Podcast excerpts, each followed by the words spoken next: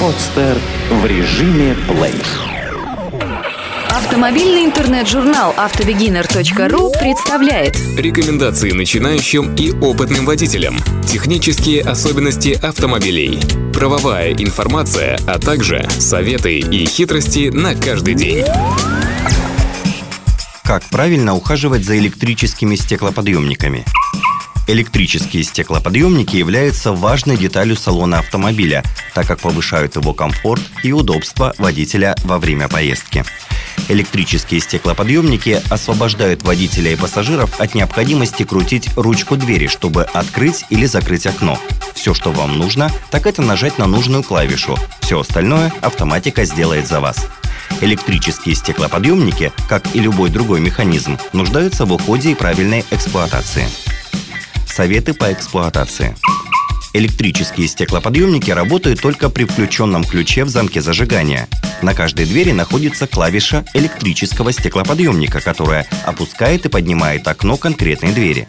Чтобы не произошла поломка системы электропривода стеклоподъемников, нельзя опускать и поднимать одновременно более двух окон. На двери водителя расположен главный выключатель электрических стеклоподъемников, который отвечает за автоматическое опускание и поднимание всех окон. Чтобы открыть окно, необходимо нажать вниз на соответствующую клавишу. Чтобы закрыть окно, необходимо наоборот потянуть ее вверх. Частичное нажатие на клавишу управления электрическими стеклоподъемниками позволяет опустить окно до желаемого уровня. Также на двери водителя находится кнопка блокировки всех окон. Чтобы блокировать все окна, необходимо перевести клавишу блокировки в положение «включено». При этом управлять окнами можно только с места водителя.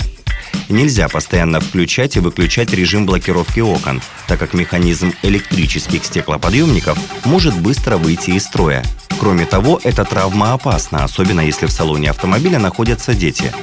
При пользовании стеклоподъемниками следует помнить, что управлять ими можно только в течение 30 секунд после выключения зажигания. Автоматический обратный ход электрических стеклоподъемников предохраняет механизм от зажима. Так, если движение окна вверх невозможно из-за находящегося на его пути предмета, то система обнаружит это и прекратит поднимать стекло а затем стекло опустится на несколько сантиметров вниз, чтобы можно было извлечь предмет и поднять окно. Чтобы не испортить механизм автоматического обратного хода и управления стеклоподъемниками, всегда проверяйте, нет ли какого-либо предмета на пути поднятия окна. Советы по уходу. Нельзя пытаться одновременно переключать клавиши управления электрическими стеклоподъемниками в противоположных направлениях, будь они расположены на одной двери или на месте водителя. Иначе произойдет поломка, и механизм управления выйдет из строя. При этом его нельзя будет отремонтировать, а только заменить на новый. Нельзя также оставлять ключ зажигания внутри автомобиля, как и детей в салоне – так как дети могут не только запереть себя внутри, но и привести автомобиль в движение. Это чревато нанесением вреда не только себе, но и другим людям.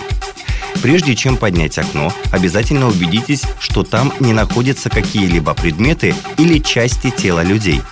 Не пользуйтесь без надобности стеклоподъемниками, так как они могут быстро выйти из строя. Не разрешайте детям играть с электрическими стеклоподъемниками. Сами также не переключайте их постоянно, чтобы не испортить механизм. Нельзя нажимать на клавиши рывками. Нажатие на кнопки управления электрическими стеклоподъемниками должно происходить медленно и плавно, иначе механизм может заесть, что приведет к его быстрой порче. Чтобы электрические стеклоподъемники прослужили как можно дольше, необходимо постоянно протирать механизмы трос тряпочкой, чтобы удалить частицы пыли и грязи.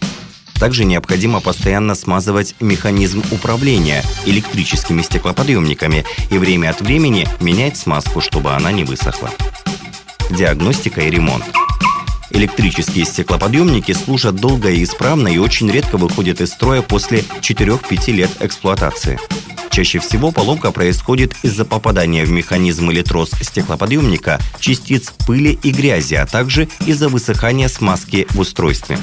При малейших проявлениях неисправности электрических стеклоподъемников необходимо сразу провести диагностику механизма в специализированных автосервисах.